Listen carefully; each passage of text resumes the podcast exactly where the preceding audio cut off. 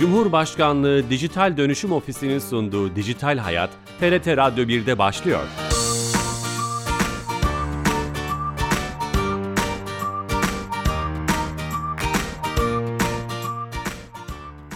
Herkese merhaba, ben Bilal Eren. Teknoloji ve dijitalleşmenin hayatlarımızı etkilerini konu edinen Dijital Hayat programımıza hoş geldiniz. 350 haftadır her cuma saat 15.30'da TRT İstanbul Radyo stüdyolarından kulaklarınıza misafir olmaya devam ediyoruz.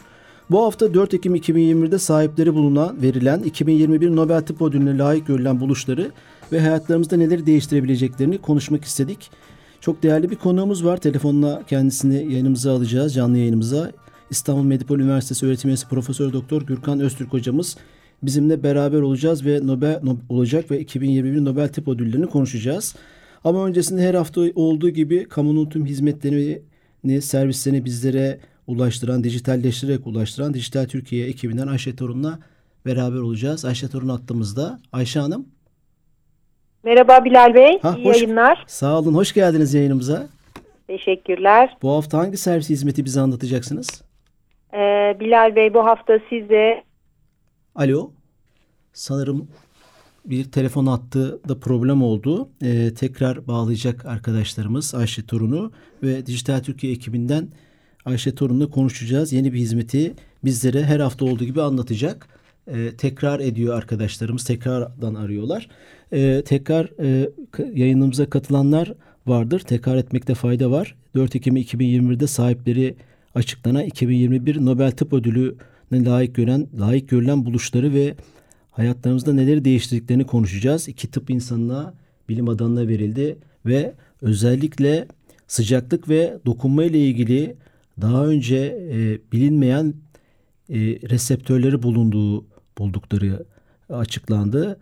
Bu çok önemli bir buluş oldu ve bunun üzerine konuşacağız. Teknik arkadaşlarımız e, Ayşe Torun'u bağlamak için e, çalışıyorlar ve sanırım telefon attığımızda. Ayşe Hanım. Tamamdır. Ayşe Hanım. Merhaba Bilal Bey. Heh, hoş geldiniz tekrar yayınımıza. Merhaba. Teşekkürler sağ olun. Böyle canlı yayında aks aksaklık oluyor bazen. Ee, bize hangi e, servisi anlatacaksınız bu hafta? Ee, bu hafta size e, Yargıtay Başkanlığı'ndan bir hizmetten bahsedeceğim Bilal Bey. Tamam. Ee, bizde e, Edevet Kapısı'nda uzun süredir sunduğumuz hizmet vardı. Siyasi parti üyeliği ne dair bir sorgulama hizmetimiz. Ee, uzun süredir bununla ilgili e, bazı talepler alıyorduk. E, resmi yollarla ihtiyaç oluyordu. E, belge talebi vardı. Bununla ilgili olarak e, devlet kapısında artık siyasi parti üyeliğine dair resmi evrak niteliği taşıyan bir belge sunuyoruz. İstenilen kurumlara e, barkodlu belge şeklinde bu e, siyasi parti üyeliğine dair işlemler sunuluyor ve sorgulanabiliyor. Hı hı, çok güzel. E, emeğinize sağlık. Çok teşekkürler. Biz teşekkür ediyoruz. Sağ olun. İyi yayınlar. Teşekkür ederiz. Ee, Dijital Türkiye ekibinden Ayşe Torun'la beraberdik. Ee, şu an İstanbul Medipol Üniversitesi öğretim üyesi Profesör Doktor Gürkan Öztürk hocamız da telefon attığımızda. Hocam hoş geldiniz. Hoş gördüm. Teşekkür ederim. Nasılsınız hocam? Sağlığınız, keyfiniz? Çok teşekkürler. Ben çok iyiyim. Siz nasılsınız? Sağ olun. Çok teşekkür ederiz. Ee, 4 Ekim'de açıklanan Nobel Tıp Ödülünü konuşmak istedik bu hafta. Gündem yapmak istedik. Bu ödüller e, hangi keşiflere verildi sizden dinleyebilir miyiz? Şimdi e, öncelikle Nobel Tıp Ödülü aslında Nobel Tıp ya da Fizyoloji a, diye ayrılır. Çoğunlukla da fizyoloji tarafına gider. Aslında da tabii pratikte de bunları birbirinden ayırmak çok da kolay olmayabiliyor. Hı hı. Bu yılki ödül biraz önce sizin de söylediğiniz gibi iki tane Birleşik Amerika, Amerika Birleşik Devletleri'nden iki bilim adamına David Julius ve Ardem Patafutyan'a verildi. İkisi de ilginçtir. Kaliforniya eyaletinde bu e, bilim adamlarının. E, Patapityon Aslan Lübnanlı bir bilim adamı. Daha sonra Amerika'ya göçmüş. E, Nobel'e bunlar sıcaklık ve dokunma reseptörleri ile ilgili keşifler nedeniyle aldılar. Sizin de söylediğiniz gibi. Hı hı hı.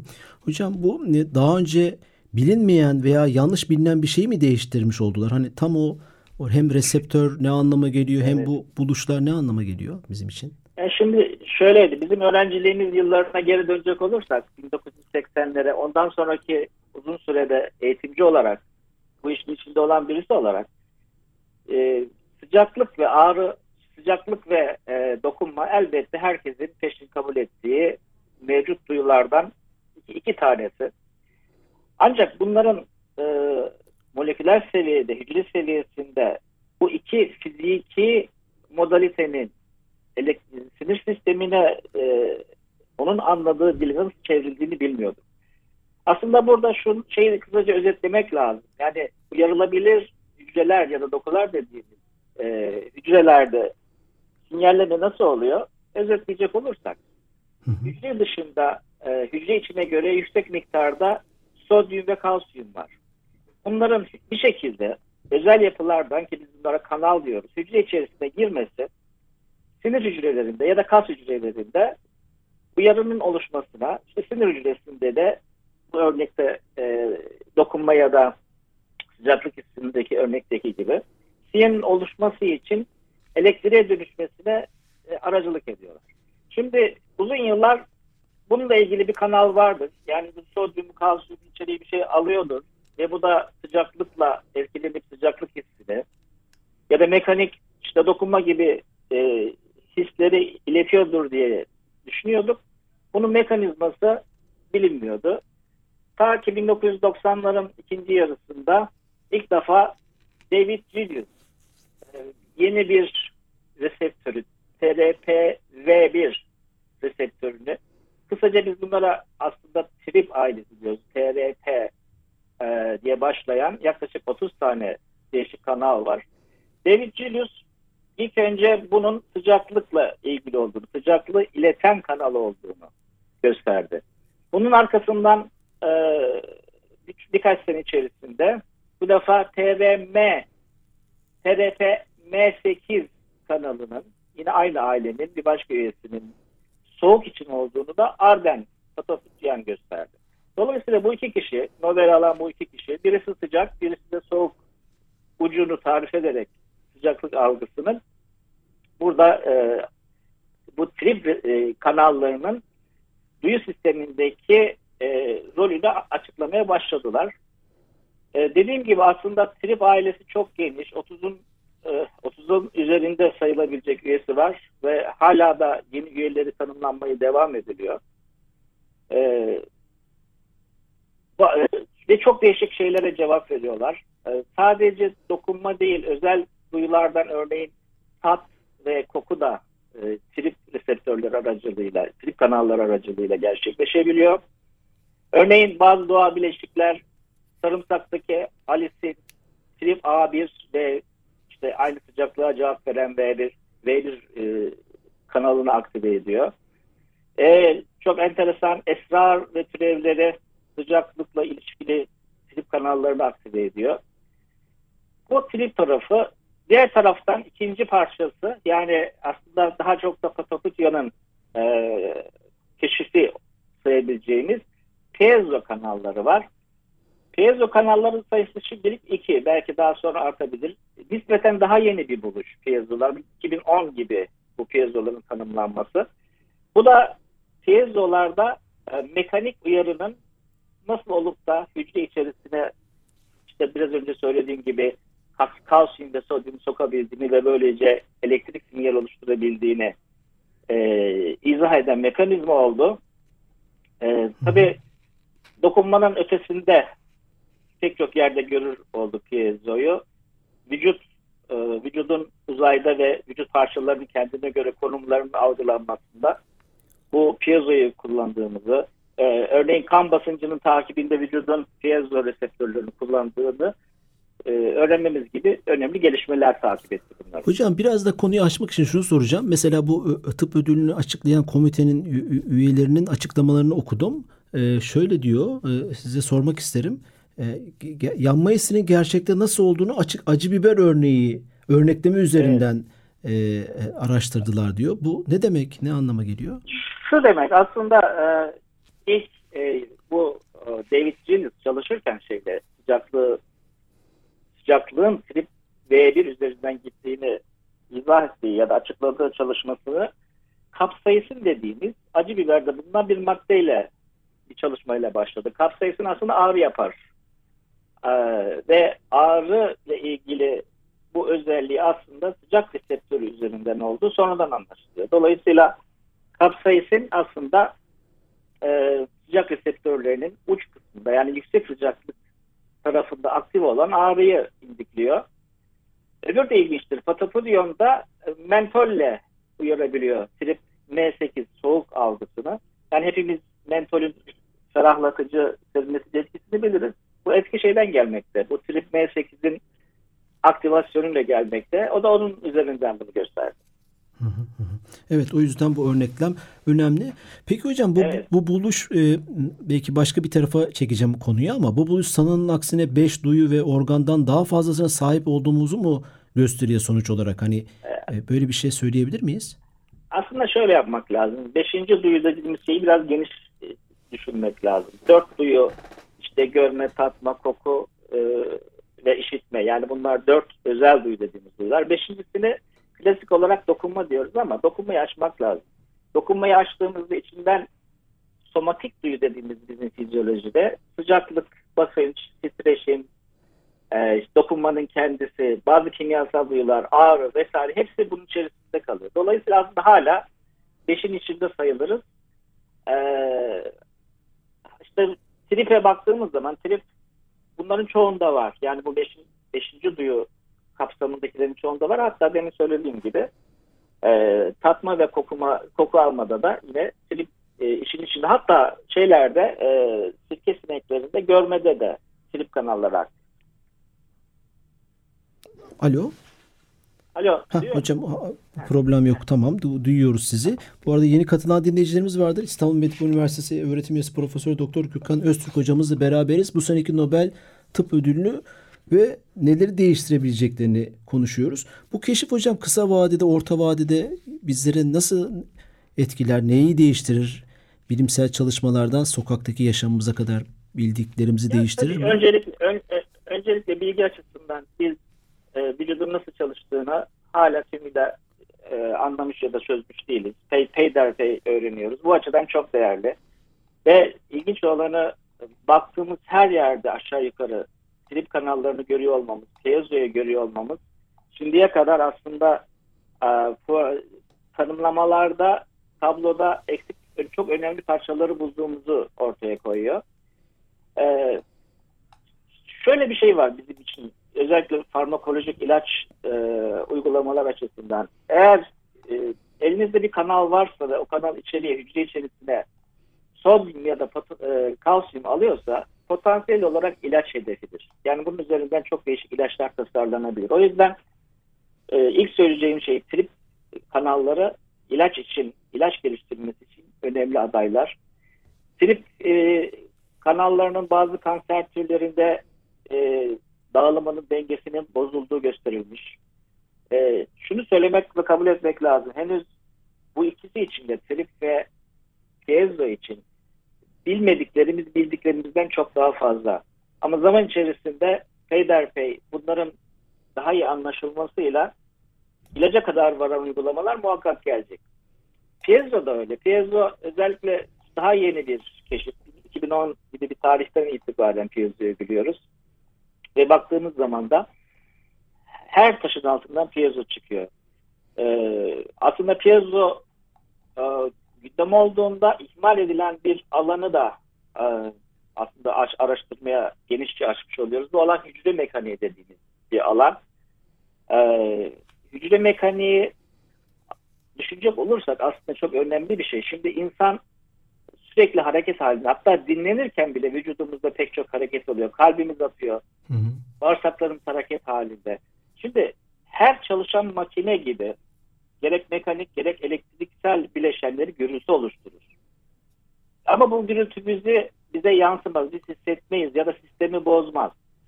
Bu, bunun olmaması için yani bu gürültünün bir şekilde filtre edilmesi için öncelikle bunun e, duyuluyor olması, kaydediliyor olması gerekir. Muhtemelen piezonun arkasından bu derece önemli sistemler tanımlayacağız. Piezonun sürekli olarak tüm vücudu monitörize etmesi ve bu gürültüyü e, filtre ediyor olması kuvvetle muhtemel. E, yine piezo e, tripte olduğu gibi bir takım tümörlerde tümör, tümörün özellikle e, metastatik özelliğini ya da ölümcül özelliğini belirten bir takım e, rollere sahip. İşte en e, bariz beyin tümörlerinde gösterildi. Beyin tümörlerinde piezo'nun varlığı e, ölüm, tümörün ölümcüllüğüyle eş e, paralel olarak bulundu. E, bu alanda hemen hemen her alanda biz bu tripi ve piezoyu konuşmayı önümüzdeki 10 yıllarda devam ettik. Yorumlardan bir tanesi şuydu hocam. Siz mutlaka e, gözünüze çarpmıştır e, diye düşünüyorum. Piezo iyon kanallarının keşfedilmesiyle işte bu sıcak, soğuk, basınç sinyallerinin nasıl tetiklendiğini öğrendik. Bu da işte kronik ağrıların e, ağrılar dahil olmak üzere pek çok hastanın tabii, tedavisinde tabii, bir gelişim olacağından bahsediliyor. Sebebi Doğru, bulunamayan. Özellikle, özellikle, özellikle trip kanalları hı hı. E, ağrıyla yakından ilişkili. Dolayısıyla ilk planda belki hani geliştirilecek senin söylediğin ilaç adayları içerisinde ağrı kesiciler ilk sırada gelir. İlk, ilk sırada gelecektir. Bu direkt bu bu tip Nobel Tıp Ödülünü alan insanların çalışmaları hemen ilaç sanayinde kullanılıp bir ilaca dönüştürülüyor mu? Yani o, o... bazen hiç hiç dönüştürülmüyor. Bazen sadece e, e, bir bilgi olarak kalabiliyor. Çünkü hepsi uygulanabilir değil. Mesela Aziz Sancar Hoca'nın e, buluşları henüz daha ilaç şeyini bulmadı. Hı hı. E, yani ilaç ayrı bir şey. E, ayrı bir safha gibi. Ama ay, ayrı bir kul var, ayrı bir safha. Zaten Nobel'de şeye bakmıyor. Genellikle izah edilen sistemin ne kadar önemli olduğuna bakıyor. Yani çıktılar da önemli, sonuçları da önemli. Ama sistemin önemi Nobel e, tayininde Nobel'in verilmesinde daha öne çıkıyor ço çoğunlukla. Evet hocam bu Nobel'in veriliş tarzı veya işte buradaki felsefe ve amaç o. Aslında oraya güzel bir kapı attınız. Bu konudan çıkıp başka bir şey sorsam size. Mesela ödülün doğru doğru insanlara gittiğini düşünüyor musunuz? Böyle bir tartışma da oldu. Şimdi geçen sene pandemiden dolayı işte Uğur Şahin ve Özlem Türeci'nin e, evet. Covid ile ilgili yaptığı çalışmalar, buldukları aşı hani böyle bir şey de vardı. Sanki Nobel bu iki kişiye verilecek. Çünkü çok inanılmaz katkıları olduğu e, iyi, iyi anlamda. E, doğru insanlara mı verildi sizce? Ya öncelikle şunu söyleyeyim. Şeye geçmezden önce e, aşıya e, Uğur Şahin Özlem Türeci'ye geçmezden önce şunu söylemek lazım ki yani çelik e, kanalları Nobel'le alır mıydı? Alırdı. E, Piezo alır mıydı? Piezo için biraz erkendi.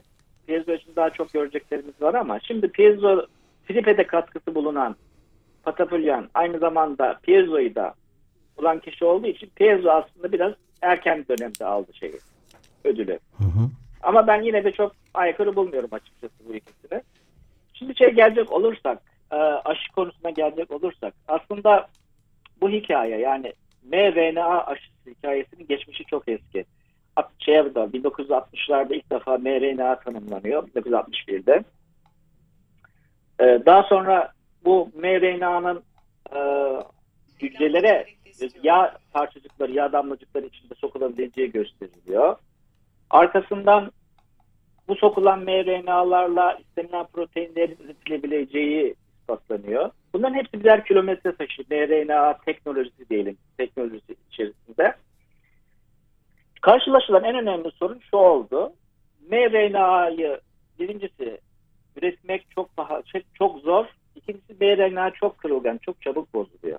Dolayısıyla buradan bir ürüne gitmek için gerçekten 30 yılı aşkın bir süre geçti.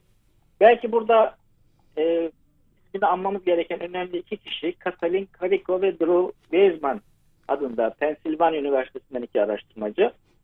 Bunlar çok anahtar bir gelişmeye imza attılar. Bunlar mRNA dizisinde bir değişiklik yaptılar. Bir moleküler değişiklik. Et şeyini, ürünü değiştirmeyen ama çok önemli bir sorun olan e, mRNA'nın vücut tarafından yabancı algılanması ve immün sistemi uyarılması ve çok ağır e, inflamasyonu yol açması sorununu çözdüler. Yani mRNA'yı e, reaksiyon oluşturmadan e, hücreye iletebildiler. Bu çok önemliydi. Neden önemliydi? Çünkü gerek Uğur Şahin'in Uğur Şahin ve e, Özlem Türeci'nin Biontech şirketi gerekse Moderna e, bu teknoloji bu kişilerin e, patentinden lisansladı. Hı hı. Aslında dolaylı bir hikaye. Yani Kariko ve Weizmann e, bu patenti daha doğrusu üniversiteleri üzerinden bir Selçuklik diye bir şirkete satıyorlar. Selçuklik bu iki tane şirkete Moderna'ya ve BioNTech'e bunu lisanslıyor. Tabii arkasından BioNTech'in ve Moderna'nın da katkıları çok fazla. Çok büyük yatırımlar yapıyorlar. Ee, ürünleri hakikaten işe yarar çıkıyor sonuçta. Ama bu bir bayrak yarışı. Bir bayrak yarışında aslında iki göğüsleyenler e, şanslı olanlar BioNTech'le işte Moderna oluyor. Tabii böyle olunca da bu kimin ürünü, kim ödüle layık tartışması sürüyor. Yani Bugün hocam şöyle diyebiliriz. Bu bir keşif yapmadılar Uğur Şahin ve Özlem Türeci hocalarımız. Evet, evet. O yüzden Nobel onlara Bu- bu- gitmedi. Bu, Doğu bu, bu bizzat yani hala tartışılıyor. Bu Nobel kimin hakkıdır diye. tartışılıyor. Bazıları diyor ki bu diyor ta şeyin hakkıdır. Hatta şahıs kendisi de bunu şey yapıyor. Robert, Robert, Robert Malone 1987'de hücre-i mRNA'yı ilk şey yapan yağ damlacıklarıyla ileten kişi mesela bu bunun hakkıdır diyorlar. Öbürleri diyor ki hayır bunun e, direkt kullanılabilir bir şey ürün haline gelmesi Kariko ve Weizmann'ın marifetidir. O layıktır Nobel'e diye düşünüyor. Ama tabii ki Uğur Şahin, Özlem Türeci bunu e, çok yaygın bir ürüne dönüştürebildiler. Benim hissiyatım şöyle. Yani eğer e, Uğur Şahin ve Özlem Türeci, BioNTech bu teknolojiyi kanser aşısı bağlamında da geliştirebilir ve ispatlarlarsa o zaman şansları artar Nobel'de. Hı hı, Ama anladım. şu haliyle ben zannederim e, Nobel komitesi de bunun şeyini bekler. Yani bu teknolojide kim bir, bir adım daha ileriye gidecek? Bunu başka ürünlere nasıl dönüştürecek? Ona bakacaklardır. Çünkü şöyle baktığımız zaman sonucuna yani şu an tamam BioNTech aşısı ya da mRNA aşıları etkili ama sonuçta klasik aşılarda canlı zayıflatılmış canlı aşılarda pekala işe yarıyor. Dolayısıyla yani sonuç e, fayda itibarıyla çok açık ara bir fark ortada yok. Hı hı, hı Ee, evet. Bu fark yani teknolojinin farkı daha farklı ürünlerde özellikle de kanser aşısı gibi çok iddialı bir üründe kendini gösterecek. Hocam son bir dakikada şunu sormak istiyorum. Şimdi Nobel Tıp Ödülleri'yle şöyle bir tartışma var. Siz daha yakından biliyorsunuz. 30 senede filan tıp ödülü değil bu. Bir hastalık, bir ilaç, bir tedavi ödülü almıyor. Tüm tamamen ödüller moleküler biyoloji dalındaki e, çalışmalara gidiyor. Bu tartışmaya ne taraftasınız bu tartışmanın? Son bir dakika. Yani aslında bu, tar- bu tartışmayı aslında bir, bir temel bilimci olarak eee, doğru yapılıyor tarafındayım. Çünkü şimdi hiçbir yeni bulgu olmadan yeni bir ürünü üzerine geliştirmeniz mümkün değil. Yani mRNA teknolojisi olmadan ya da mRNA'yı tanımadan, böyle bir şey tanımlamadan elbette mRNA aşısı yapılamaz. Ben e, temel bilimler için pozitif olduğunu düşünüyorum. Yani bu dünyada da ülkemizde de önce kendi temel biliminiz yeni bir mekanizmayı ortaya koyarsa o mekanizma üzerinden ürüne erkensiz gidebilirsiniz. Başkaları e, bir mekanizmayı gösterdiğinde ve bunu yayınladığında artık genellikle iş işten geçmiş oluyor. Çoktan bu ürüne doğru yönelmiş oluyor. Ben e, tutarlı buluyorum. Tutarlı Yani buluyorsunuz. Bu şekilde e, temel bilimin öne çıkartılması bence tutarlı. Güzel de bir mesajla bitti, bitiyor aslında programımız. Temel bilimlerin önemi. Bu, bu konuyla ilgili çok program yapmıştık. Ee, çok teşekkür ederiz hocam. Ben teşekkür ediyorum. Çok sağ olun. Sağ olun, teşekkür ederiz. Evet, İstanbul Medipol Üniversitesi öğretim üyesi Profesör Doktor Gürkan Öztürk hocamızla e, bu seneki tıp Nobel Tıp Ödülleri'ni konuştuk. E, kim hangi keşiflere, buluşlara verildi, neleri değiştirecek ve biraz da programın sonuna doğru Nobel Tıp e, ödüllerinin veya genelde Nobel ödülleri tartışmalarını tartışmalarına yer vermiş olduk. Haftaya yeni bir konu ve konukla beraber olacağız. E, bu programımızın kaydı yarına itibaren YouTube ve podcast kanallarımızda bulabilirsiniz. E, iyi akşamlar, iyi hafta sonları, hoşçakalın.